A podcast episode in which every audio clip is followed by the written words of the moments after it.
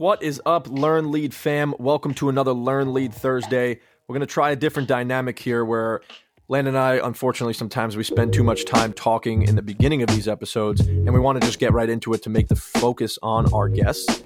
And so we're going to hop right into it, just give a little bit of information about our guests. And at the end, if you want to listen, we'll be able to do a recap of the episode and just kind of build rapport more with the audience and have some entertainment side. So, with that being said, we had an amazing guest today, Jon Elmore.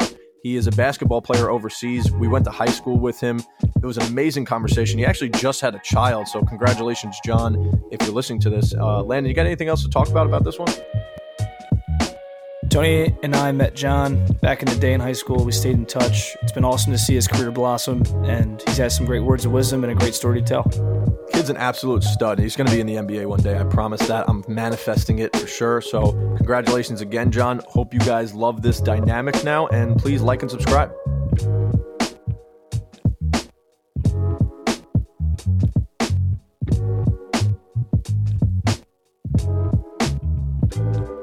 All right, we got a little high school reunion here.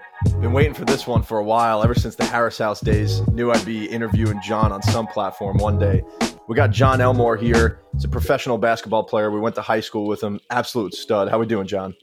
I'm good, man. Thank y'all for having me. What's up, man? What's going on in your world right now?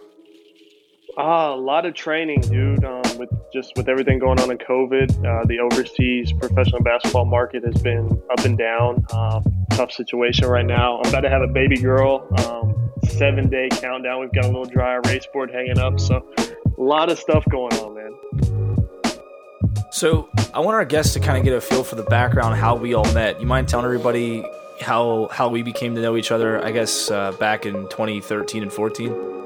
Yeah, um, y'all were my guys back in the day, right down the hall. Um, we got in a little bit of trouble goofing around a little bit, but uh, we all went to prep school together in North Carolina, Christ School, um, all boys boarding school. Great, um, great sports, great, uh, great education system, great basketball team. I know y'all there, were there for sports as well. Um, great education, the lack of girls was kind of tough, but uh, we had a good time, man. It was it was uh, we have some stories to tell for sure.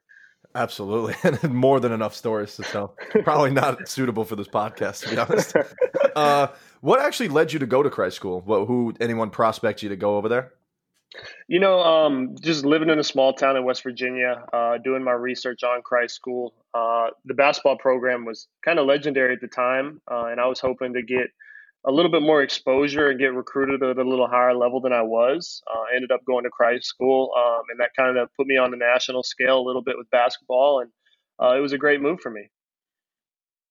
Yeah, for I mean, for those of you that don't know about Christ School and the high school that we went to, it was like a little bubble that of insanely good sports. I mean, the, the basketball program was obviously what it was notorious for. You had the Plumley brothers that went there, state champion after state championship. You got the Duke, the North Carolina coaches coming to to see players, and then we had the privilege to be able to see Jon perform at such a high level. And uh, so I know we're with you for one year. You're playing, I think, half the year the next year. What uh, what caused you to leave and go over to another school? You know, it was um, it was a tough situation. Uh, you know, I felt like I felt like I got stagnant. Like um, I just my commitment level. Uh, I wasn't really having fun with the game anymore. Um, you know, I had good grades and classes were fun, and some of my best friends went there. Uh, we were all we were all pretty close, and I guess I mean you have to be just because you live with them every day. Um, there's no girls, there's no outside distractions, so those are your brothers there, and I think that um, the relationships that you formed there were kind of cool. I mean, I still talk to some of those dudes today, but you know, basketball wise, um, it was it was tough because I wasn't having fun anymore. I wasn't playing well. Um, my work ethic just fell apart. I, I didn't have the passion for it. So, um, just talking to my family, I decided it was time to make a change. Uh, ended up going home to my local school and just had a great senior year. So I was really glad I did that because, uh, as you all know, when you're doing something and you're doing something that often and you're not enjoying it, uh, that's when the that's when it gets tough. So having that change, making that decision to go home was was huge for me. And can you talk about that transition? So, what was your recruiting experience like in that senior year, and, and where you started out in college, and then where you ended up? So I ended up, uh, I finished with I want to say 28 Division One offers, um, and that was all over the country, small schools, bigger schools, uh, a few Ivy League schools. So uh, that process was it was tough because you're dealing. It's basically like people are selling you a car. Uh, everybody has the best car. Everybody's got the newest car. Um, what their car can do for you. So you're hearing pitches from 28 to 50 Division One coaches telling you why you need to come to their school. Uh, I ended up going to Virginia Military Institute, a small Division One school. Uh, my brother was there on scholarship. My dad played there. He's in the Hall of Fame there. Um, ended up transferring, but I mean, that whole process is tough and it's overwhelming for a lot of kids because the grass here is greener than the other schools. Why this system fits you better than the other schools? So um, you've got all these adults lobbying to this 17, 18 year old kid about making a huge decision for the next four years. So I was lucky to have my family a part of the process. Um, my dad played Division One college basketball. My mom's a successful uh, attorney in West Virginia. So just having them to uh, play devil's advocate and help me as much as they could during the process was huge for me. Uh, my brother was playing Division One basketball as well at the time. So uh, I'd say my family support system is one of the biggest things that uh, allowed me to have a lot of my success and make some of the right decisions uh, along the road. So, what led to the decision for Marshall? You know, uh, I was at VMI my freshman year. Um, my dad played there; he was in the Hall of Fame there. My brother was there on scholarship, and crazy story actually. My grandfather, who was a huge part of my life, um, played Division One basketball. Uh, we lived with him, would stay with him on some of the weekends. Uh, he got really sick, and we were both at VMI. Uh, paralysis had been began to set in, and he couldn't move or function. So you're talking about this dude that was, I mean, a huge figure in my life, um, huge figure in my brother's life that couldn't do anything anymore. I mean, you're looking at a guy that you've looked up to and idolized your whole life, and he's having trouble trying to eat, having trouble trying to move. Um, can't get comfortable in his house. So we ended up leaving school and moving in with him for a little bit, uh, helping take care of him. Uh, and that was just that was a really tough process because it's somebody that you've looked up to and it's just um, really struggling to live and it's not fun anymore. So after a few months of that, uh, I decided it was time to get back into school. Uh, Marshall was the closest Division One school to me, 45 minutes from my house and Dan D'Antoni, Mike D'Antoni's young older brother, uh, Mike D'Antoni, the coach of the Rockets, used to coach the Lakers. Um, his they they both played at Marshall, and Dan D'Antoni got the job. I never met him, um, and a few of my friends called him. Uh, he wasn't allowed to call me, so I had no conversations with him before I enrolled at Marshall. I enrolled at Marshall the first day. He agreed to meet with me. Um, so we're talking January 12th, first day of the semester. I'll walk in the head coach's office. We have a meeting. I'm telling him about my situation, and he's like, "Well, um, he's like, I haven't seen much film. I don't really know you, but here's a practice jersey. We practice at 2:30, and we'll see what you got." So he kind of gave me like an open tryout, and uh, the rest was kind of history after that. So out the gate, did you have to walk on, or was he like, "We need this kid on scholarship right away," or did you have to earn that? I had time? to walk on, dude. So I was a walk on. Um, had to pay tuition my first year of college basketball. This was this was the year I was sitting out, so it was kind of like my redshirt year. But no, I had to pay tuition and kind of earn my spot. I went on scholarship the next year, but uh, I mean, it was he kind of like just threw me out an opportunity um, to see what I had, see if it was going to work out, and uh, I'm glad he did because it ended up working out pretty well. Absolutely, and and you fast forward a couple years, and you guys are in the NCAA tournament, making a lot of noise. Can you talk about your college career, what that was like? If you if you Google Jon Elmore on on the internet, you're going to see that you averaged around 20 points a game. Is that I don't know if it was more or less than that. That's what I saw on ESPN. I know their stats can sometimes be hit or miss there, but you, you had a successful career in college. Can you just talk about what that was like, and and and and lead into the tournament and that that experience as a whole? You know, it was uh, it was something I had to build on because uh, you know coming out of high school, I thought I was good, um, and then you get in college and it's a whole nother step. Uh, I had to take my game to a new level, and that involved a lot of work. And that was that was the biggest thing I learned uh, in my time at Marshall is if you really want to be great at something, how much time you have to put in. Uh, they always say everybody's heard the famous quote, "You can't cheat the grind," and uh, I found out that that's one of my favorite quotes because you really do get in what you or you get out what you put in. So uh, every day was a grind. I went to work, and it was something I wanted to do. It was something I had fun with. Was I always you know, crazy as it sounds, I almost enjoy putting in the work more than the season, more than the games. Uh, so the off season is my favorite time because it gives me a chance to go back to the drawing board, get back in the weight room, get back on the practice court, and just practice. And I, a lot of people think I'm crazy, but I mean that's that's that's where my passion is, and that's why I love it. Um, so college wise, um, freshman year, freshman year, I want to say averaged 15 a game. Um, was solid. Second year, averaged 19. Third year, 22. Uh, the last year, 20. But it was a thing that um, was a lot of bumps in the road because as a player and as a guy that uh, scores a lot like I do, um, if your confidence in, confidence in there all the time, it's tough. So there was a lot of mental battles. Um, but you know, I I learned to fight through it. I learned to have that short term memory and just if you miss a shot, next one's going in. Uh, the next three are going in. I don't care if I miss 15 in a row, the 16th one's going in. So uh, that mentality really took off my junior year when we made the NCAA tournament um, at a small school. For some of you that don't know, um, only the only team that gets in at some small schools that gets into the NCAA tournament is the team that wins the conference championship. And uh, we made a run. We made it to the conference championship.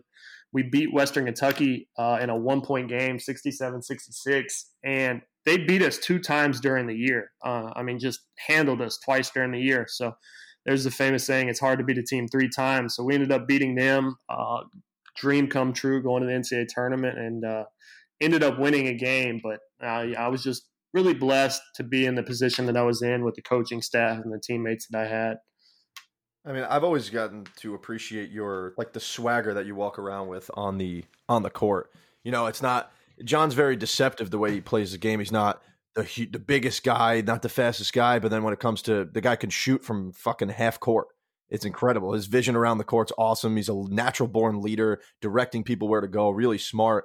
And that played into your overall game. So now let's fast forward here obviously, I mean, you have the the NCAA win. You got a lot of chatter about you. We're watching highlight videos. I'm I'm telling all my friends about you. Now, fast forward to the draft and your aspirations to play professionally. What happened after college? You know, after college, I uh, I flew out to LA uh, after the season was over. Uh, my agent had me fly out to LA, so I'm in I'm in Irvine, California, right outside LA, training, living in a house, rental car, bills paid, living my life. I'm like, dude, I made it. Um, and little did I know, then the draft workout started. I'm flying all over the country. Um, for those of you who don't know, the team flies you in, whatever team's looking at you. You work out with five other guys in a six man group. Uh, you play three on three, one on one, full court drills, shooting drills. So I'm going through the whole draft process, which is a dream come true. I'm in Miami working out. Erik Spoelstra's in the gym. Pat Riley's in the gym. Uh, I leave Miami. I fly to Indiana. I'm working out. Larry Bird's in the gym leave there. There's NBA guys are walking around, uh, and I'm like, dude, this is the lifestyle. This is what I've wanted my whole life. So the draft process starts. Uh, I fly to Miami. I'm working out for the Heat. You've got Pat Riley and Erik Spoelstra courtside. Leave Miami. I go to Boston. You've got Danny Ainge and Brad Stevens there. Go to Indiana. You got Larry Bird.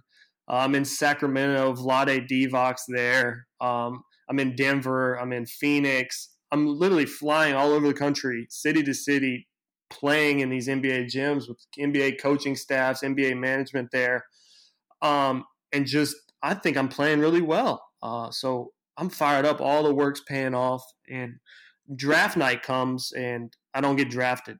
Uh, so talk about hitting a wall, talking about confident shot. Um, what are those workouts all like? Like what?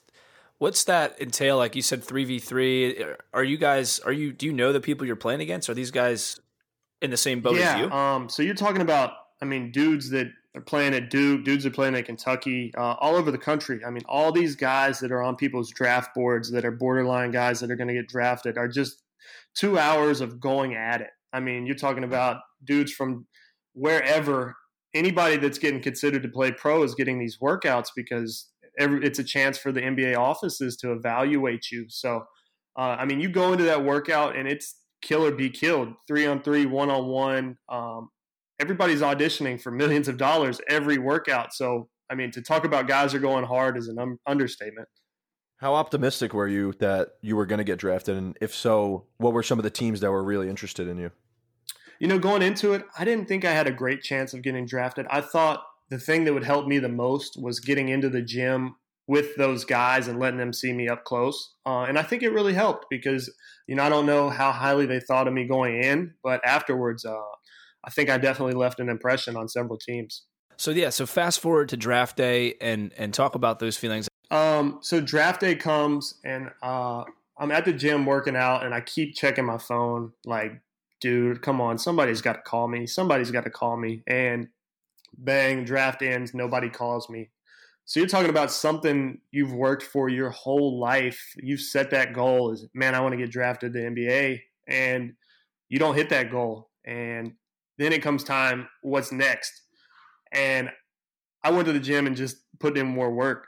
I was like, if if it doesn't work out, it doesn't work out. But at the end of the day, I'm going to go out knowing that I gave everything I had. So um, draft day came and went. I'm talking to my agent. We're trying to figure out the best route. Um, how do I get to the NBA? That's my goal. That's what I told him. I was like, look, I think I'm an NBA player, but I'm going to do whatever it takes to get there. So he ended up, uh, I ended up playing summer league for the Celtics. They gave me a call, gave me a chance to play summer league.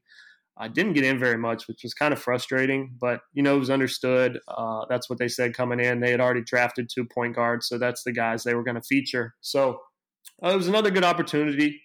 And talking to my agent, just trying to find the best route to the NBA to give me a chance to play at that level. Um, playing professionally overseas, whether that's one year, or five years, um, giving them a chance to see that I've developed in certain areas or I can help them win in certain areas as well. So uh, I'm on the overseas professional grind right now, and the goal is to one day get to the NBA. Hopefully, that route pays off.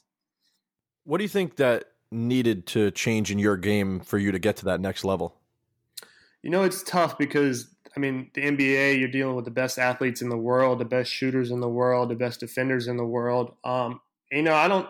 I think the biggest thing uh, with me was just finding that consistency. Um, you know, some games I go for 30, and, but some games I go for 15 and miss a ton of shots or have have a ton of turnovers. So just finding that consistency, consistency, and being able to bridge that gap um, is something that I've been working on a lot. Uh, and I mean, the only way to do that is to work work your ass off. So uh, that's what I've been doing, and I think I'm getting more and more consistent. And hopefully, wherever I end up this year, I'll blow it out of the water and give my give myself a chance next year as well.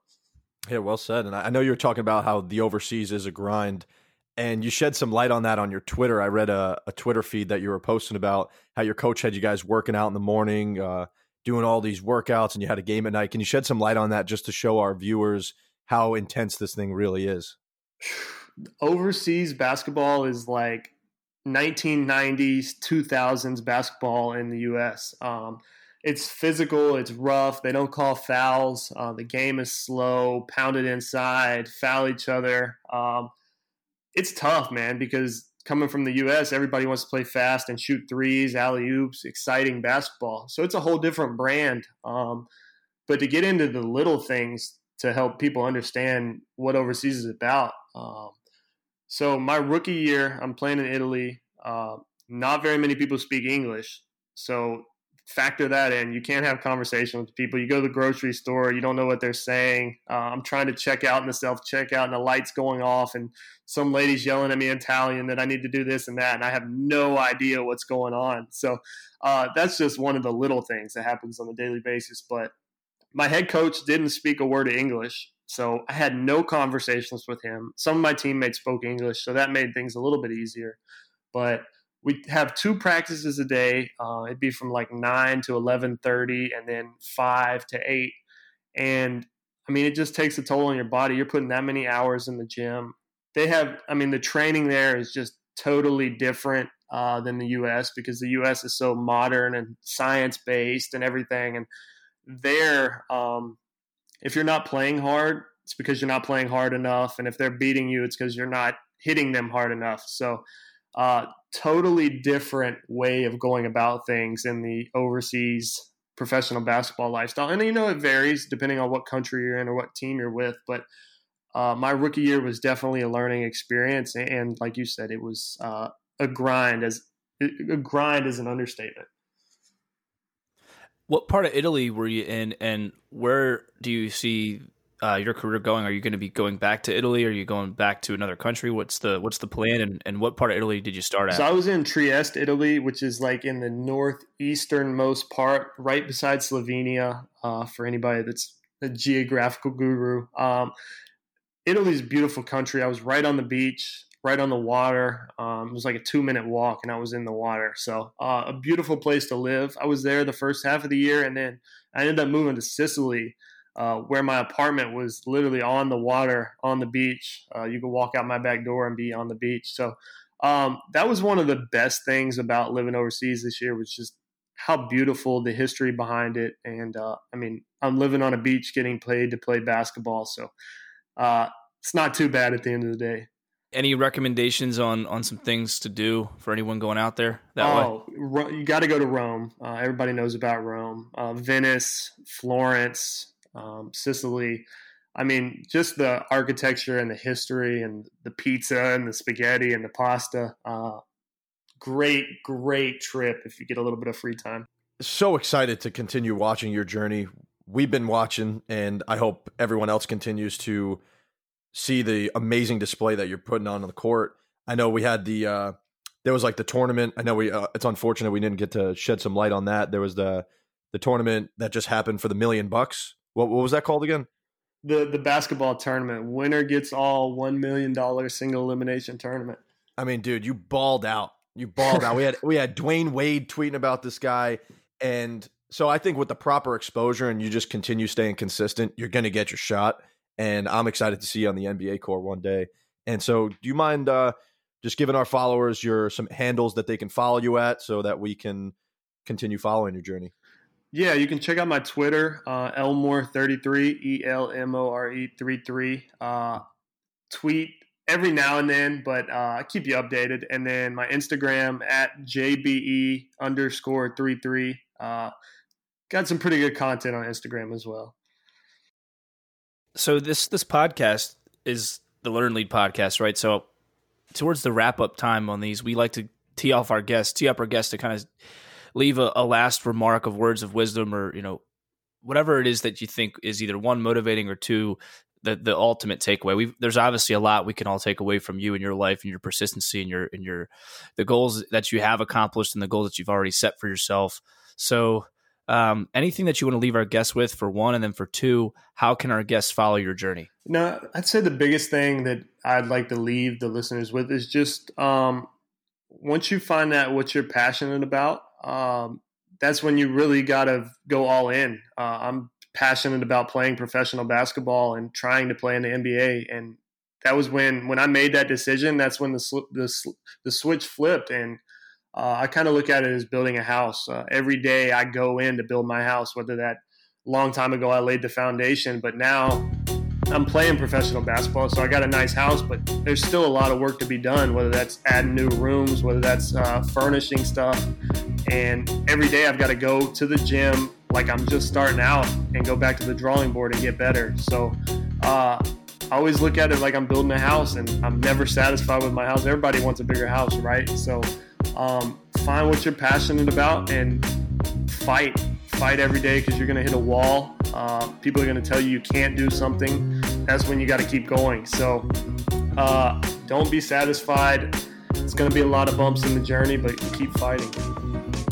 Awesome, man. Well, you're an absolute stud. Really excited to, like I said, continue following your journey. Was really looking forward to this interview for a while and so happy that we connected. And best of luck, man, with the baby, with everything going on. Really excited for you and stay healthy, stay well, keep on grinding, man. Appreciate y'all having me, man. Have a good one.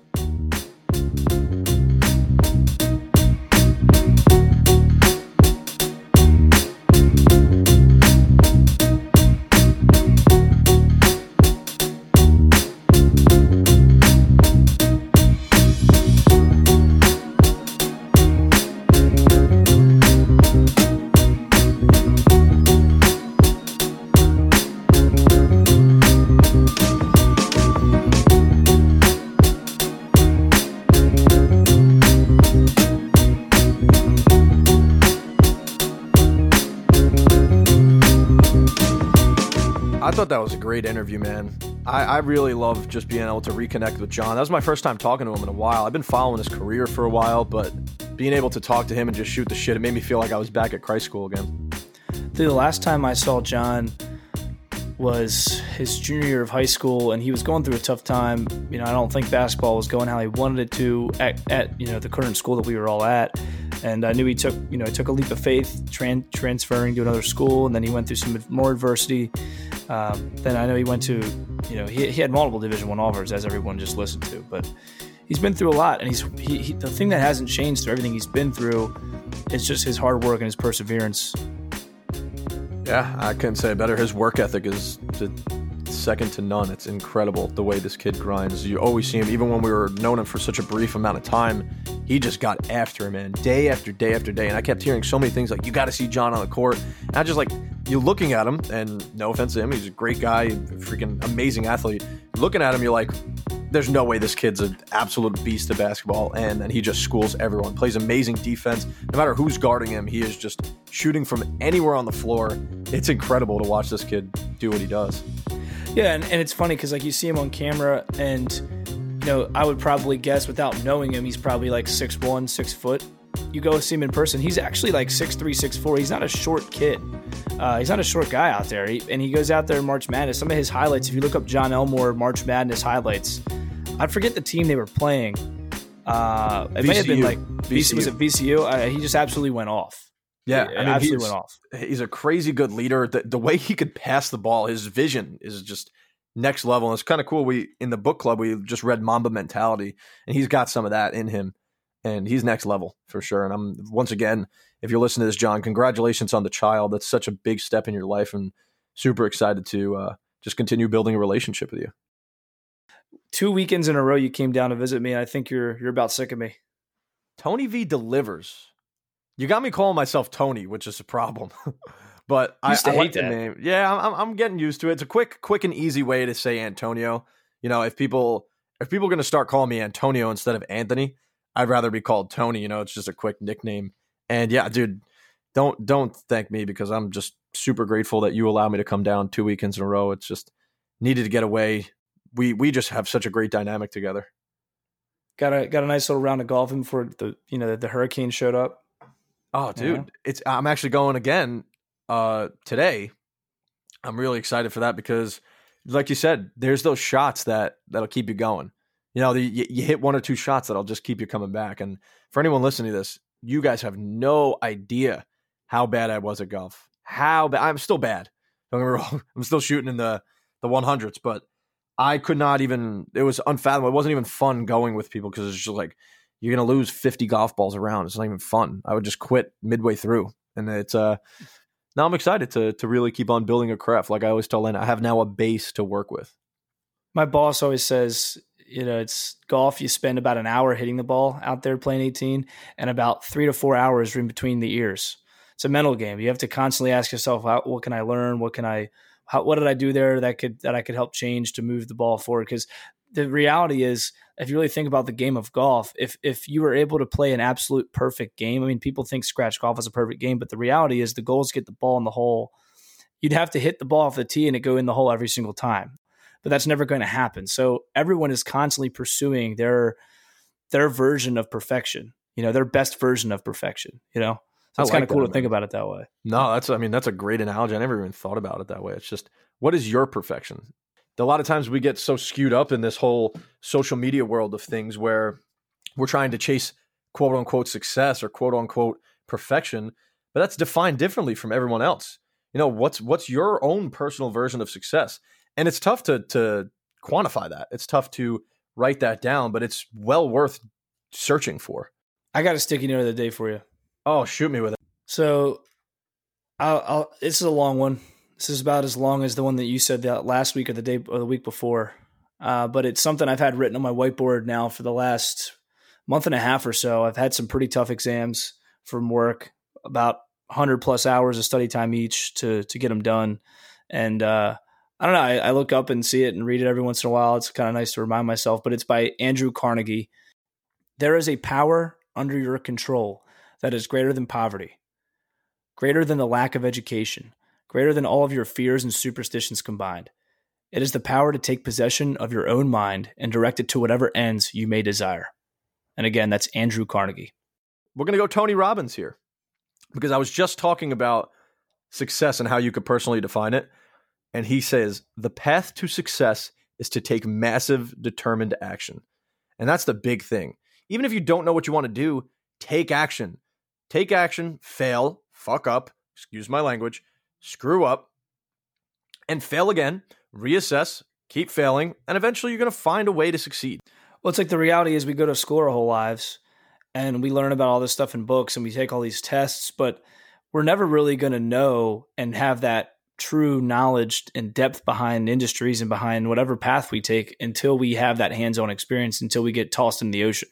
You know Absolutely. what I mean? It's yeah. like with everything. Even our industry, you can go past all these exams and have all the letters after your name, the alphabet soup after your name, and you can go, you know, get your PhD in finance and do whatever you want to do. But the reality is, there's no substitute for hopping in the water and going for a swim and, and getting the feel for the waters and actually learning by, you know, by action.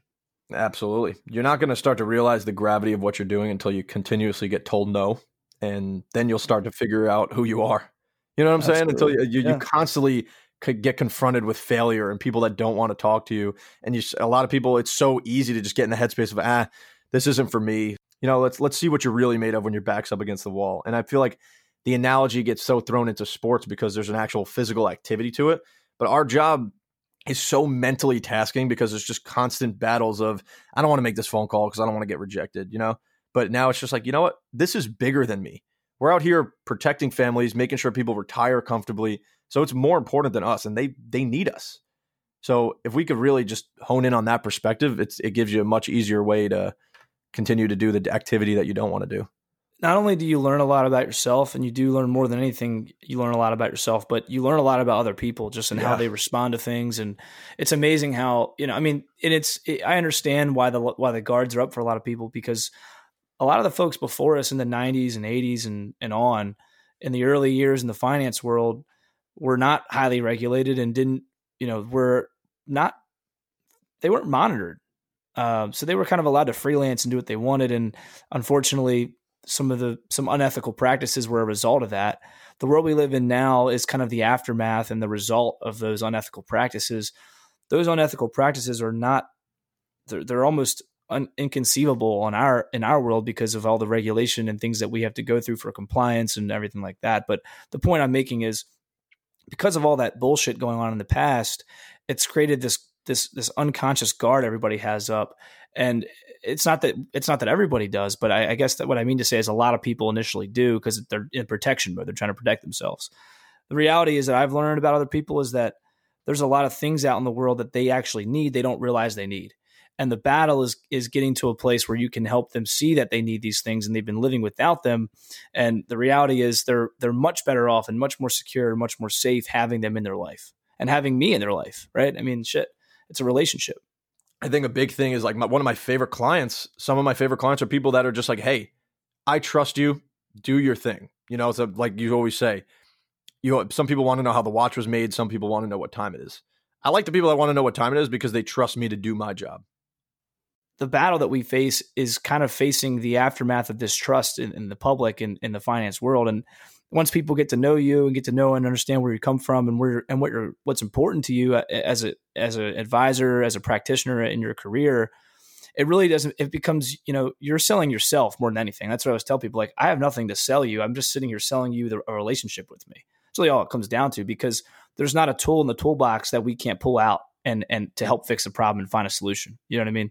Yeah, no, for sure. And I can't thank you enough for allowing me in to pick your brain and to see your processes, the way you go through things. Cause I just enjoy, you know, you sit down, you have a budget session with people, talk about their finances and their existing financial plan, and then figure out ways to help them achieve their goals. You're really making an impact. And especially when they realize, like, half of the shit that you're helping them with, you're not really making money from, you're just providing constant value. I think that's a huge thing that I just love like my a big mission of mine is to allow people not to succumb to the mediocrity in the world and realize like you can be wealthy if you want to. It's just all about if you want to do it. Mm-hmm. And we have to serve as the best examples possible for that.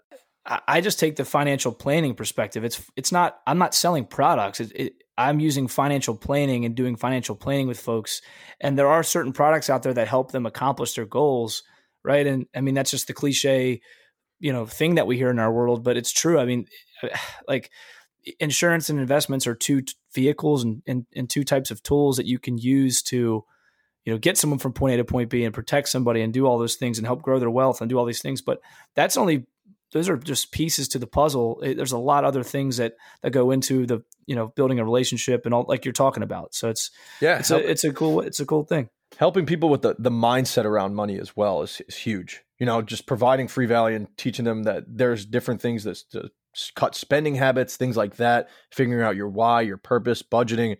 Those are all fun stuff. That is uh, is all free value as well. So with that being said I want to introduce the fact that in the coming weeks, we're going to start actually creating some small little segments about financial planning, about what we do to educate you guys on a surface level. If you want to dive deeper, please feel free to DM us on any platforms. If you know our numbers, go ahead. And we just want to continuously provide free value to stop the cycle of mediocrity so that we could all continuously translate this information to other people because it's why not? Why not? Yeah, and, and I I like this I like this whole I like these conversations at the end of the podcast versus in the beginning. I, I, don't. I know we said a little bit in the in the beginning of the podcast in the intro, kind of what what we wanted to do about this, but I, I feel like people click in or listen to our show. It's like, all right, I I know that I know who these guys are. I understand it, but I really am here to listening to the guest, not here to listen to you guys. So maybe over time they'll, they'll obviously will build that rapport. But I like the idea of putting this stuff at the back end allowing them to kind of digest the whole conversation, get locked into who we're interviewing, and then if they like to stay around and hear our story, hear what we're all about, I think over time we'll get we'll get the right people listening, th- you know, true and true, front to front to back, you know. Well said. Well said. So we're going to keep this dynamic. I kind of like it as well. Just a recap of the episode, shooting the shit, me and you. Also, guys, be on the lookout for the High Life Sports podcast. Landon and I hopped on there with Nikki C and Elm. That was a, a really fun one you you could see a lot more personality on that one with uh, a little less professionalism. I enjoyed that one a lot, and I'm excited to listen to that as well. He told me it should be dropping today. Not exactly sure, but with that being said, guys, really hope you guys enjoyed this podcast.